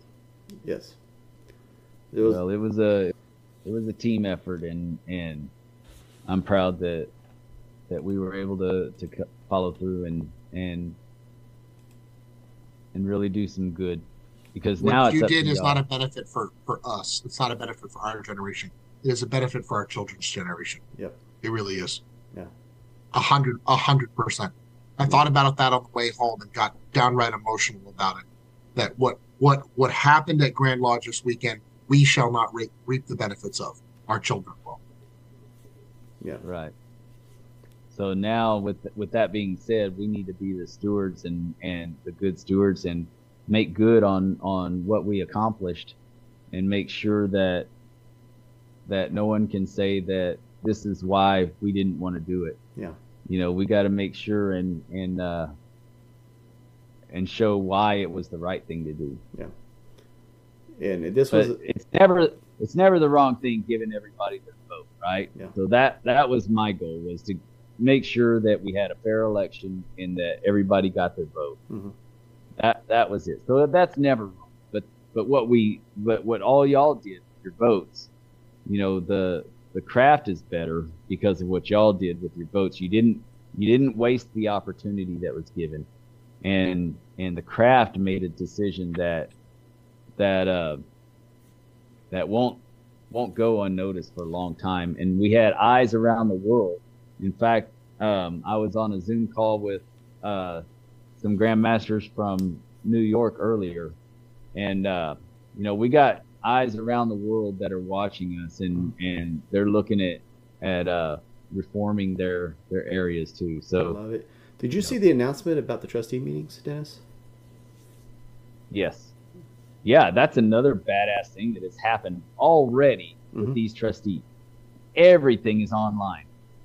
The web, the the Grand Lodge website is completely updated already Mhm. after 24 hours, including all the the web, uh, all the trustee meetings and stuff like that. so All the new officers are up. All the new trustees. are all the are the meetings going to be online are they going to be broadcast no, no, okay no, okay okay all right but they are No, but they gave but they gave everybody the dates and stuff. I Yeah. mean, they could.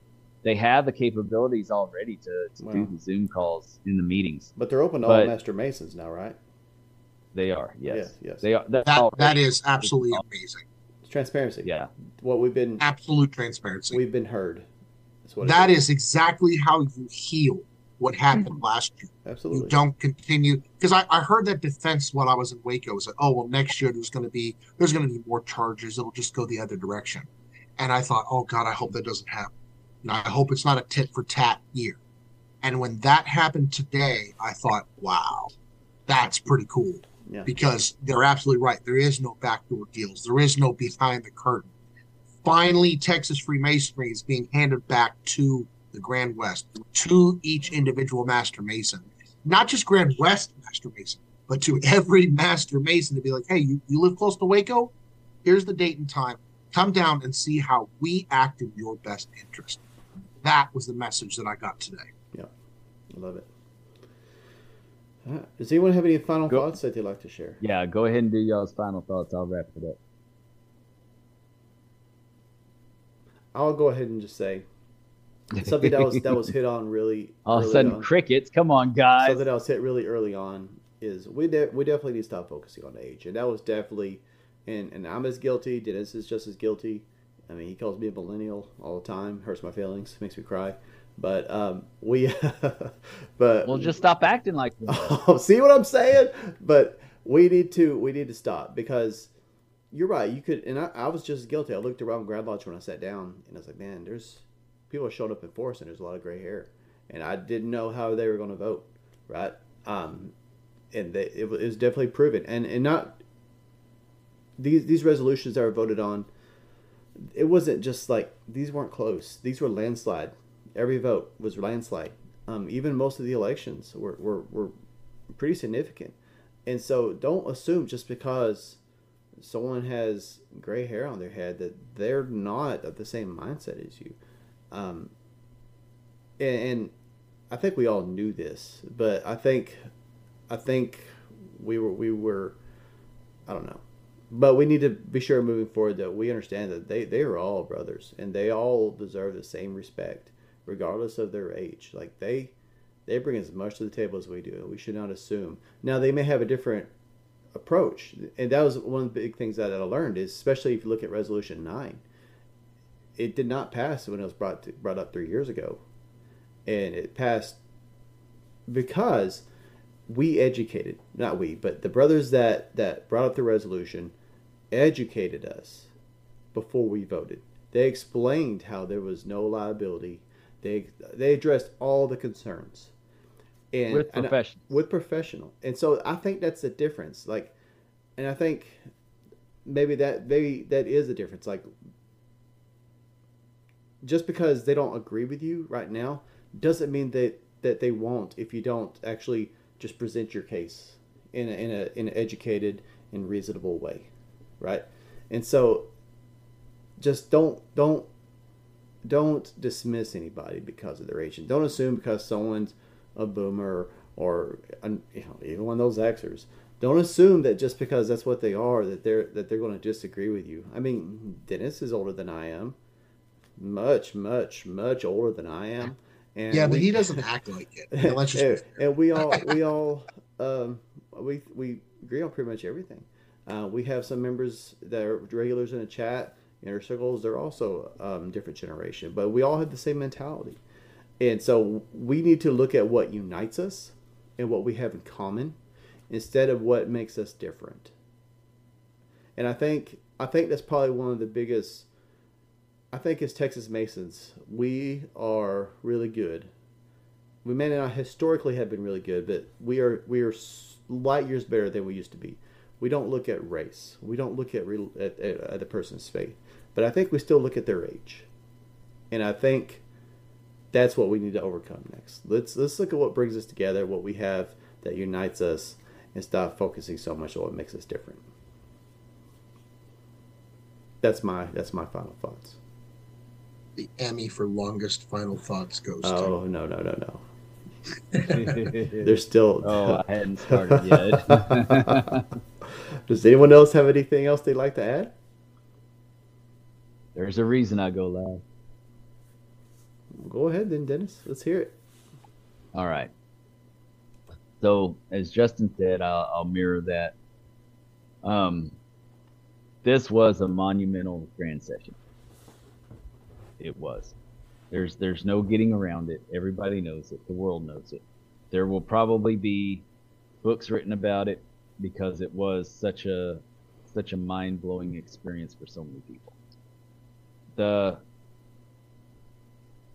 but the thing I would like to say is not that it wasn't warranted, but as we're going forward,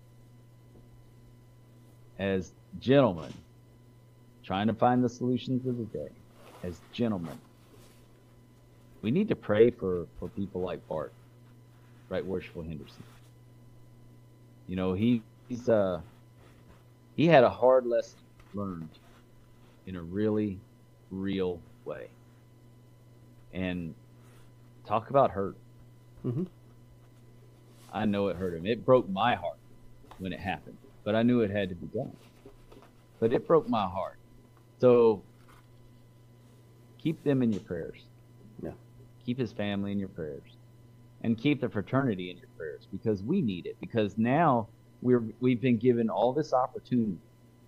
That's the biggest thing that was given to our Grand Lodge, our grand jurisdiction this year, is opportunity.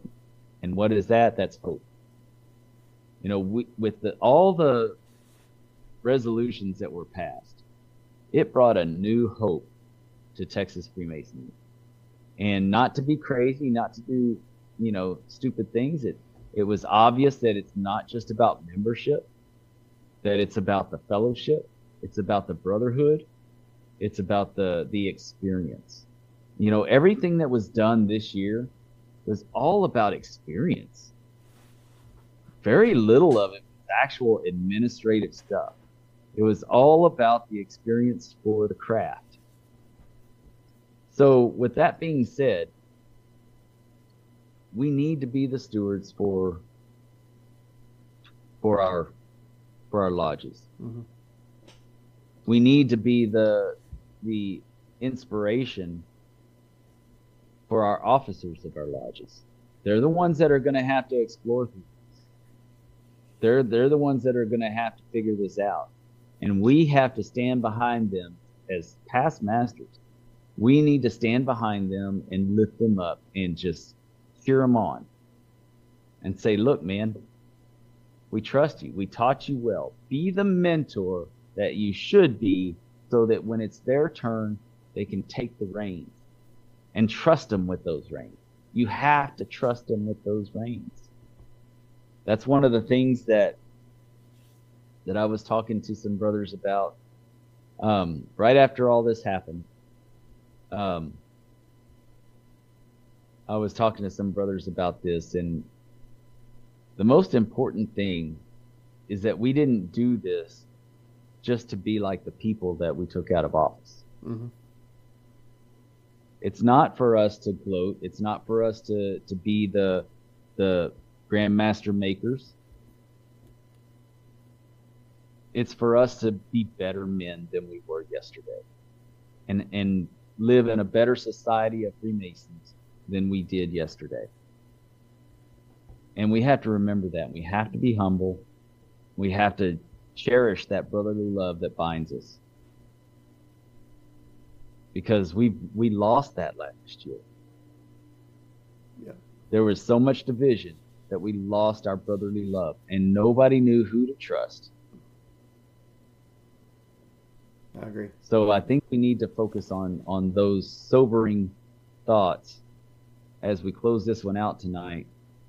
And uh, I'm so grateful that that you brothers chose Tommy F. Chapman, most worshipful Tommy F. Chapman, as our Grand Master for the most worshipful Grand Lodge of Texas. I truly am. And if if you want to know what kind of man he is after the crowd left last night, I walked up to him and I said, Tommy, even my wife's happy that you made it. I told him, "I said, you know, and he said, I remember when we met.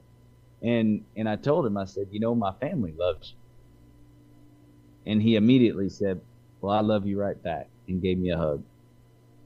That's the kind of grandmaster that we just elected. And when's the last time you saw that? Or even heard of that? Two years ago. A couple of years ago. Well, well, but not- I, I understand what you mean, though. Tommy's got a different dynamic. Yeah, yeah. I agree. I did. I I you don't know feel Tommy with Chapman. With- I don't know Brad, Tommy Chapman, just but the way he love. says it, you feel it. Yeah. When Yeah. he walked out there and told the rest of those district deputies, "If you're willing to serve, I want you to serve with me." That moment, I felt the band-aid go on, not get ripped off, go on. Right. Yeah.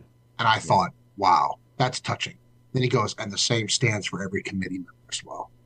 That is saying, I am here to bring us together. I'm not here to drive us apart. And in that moment, I thought, wow, this is going to be a great year. Yes. Right. And and that's really him. He is that humble and and that kind and and caring about our fraternity. Now don't get me wrong. He's he's an old police officer, so you know, he believes in being just, but he's a God fearing man first. I didn't realize he And used to be in law enforcement. Yeah. He carries a gun with him everywhere. His wife carries the dog. He he carries the gun. Hmm. But but that's the kind of grandmaster we have this year, brothers. It's uh it's a new era, a new day, but it's one that that we can embrace each other as brothers in fellowship and brotherly love. We can actually use the trowel and spread the cement that we should have been doing all along. And it's not just about creating excitement about our fraternity this year, but it's creating a, an embrace this year on the points of fellowship. And you know what those are. Yep.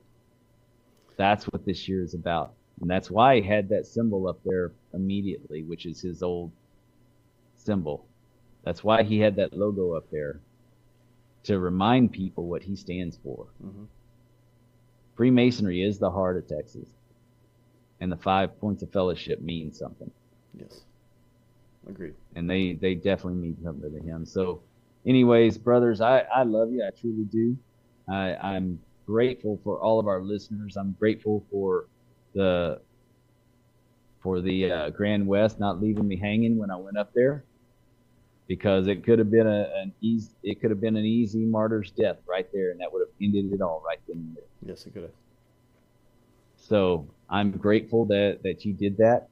I also want to say I doubt very seriously if uh, if this unity concept will include accepting charges on anyone, and I can say that I think that that would apply with me as well. I think I would be okay as well. So I think it'll go both ways. If if if if if it does, I am happy with that because it's what we do going forward with what we were given yesterday. Yes. So, anyways, I've uh I've taken back my reign of longest of longest closing. Yep, yep. Sorry, I got to take back the Emmy, Justin. Yeah, it goes to Dennis. Yes, It goes to. Dennis. Yes. Let's all raise a toast to the longest remarks and brotherly love. Brotherly Jason, why don't love. you- why don't you say the say the Tyler's toast? with- Why don't you lead us into Tyler's toast? Because I don't know it. Are you there? Yeah. Are you there? He has it by memory. I don't know why he's. Me? Oh, I'm. Hey, were you talking to me? I'm sorry. Oh, I said Jason, not Justin. Oh, I thought you Okay. said I, I Justin. caused I don't him to Tyler's zone That's what. All right, that's what brethren. All right, all right. I'll do it. All right, brethren of the mystic tie, the night is waning fast. The work is over, the feast is done. This toast shall be our last. So, with this final toast, your gra- glass is freely drained. Happy to meet, sorry to part. Sorry to part. Happy, to meet again. It's to 11 o'clock. Here, coffee. here. By the way, I I uh, spent so much time in Grand Lodge this weekend. I didn't uh, I didn't sell hardly any flasks. So if any of y'all want a uh, a uh, whiskey flask, they're no longer coffee flasks. They've been upgraded to whiskey and scotch and tequila flasks. If y'all want to purchase one, just uh, hit me up. I've got the Grand Lodge of the Republic of Texas flasks and the uh, Grand Lodge of 2022 flask. Tequila in a flask does not sound very appealing to me, but Yeah, I'm not gonna lie, that one sounds a little painful. I, I just had to. Uh, I put- need to. I wouldn't do I was gonna say I needed to trade in my coffee one for a whiskey one. yeah, Trenton learned, you Trenton go. learned the hard way that they don't do Yes. coffee very well. So I was with it when he did that. Anyways, love you, brothers. Keep it between the points.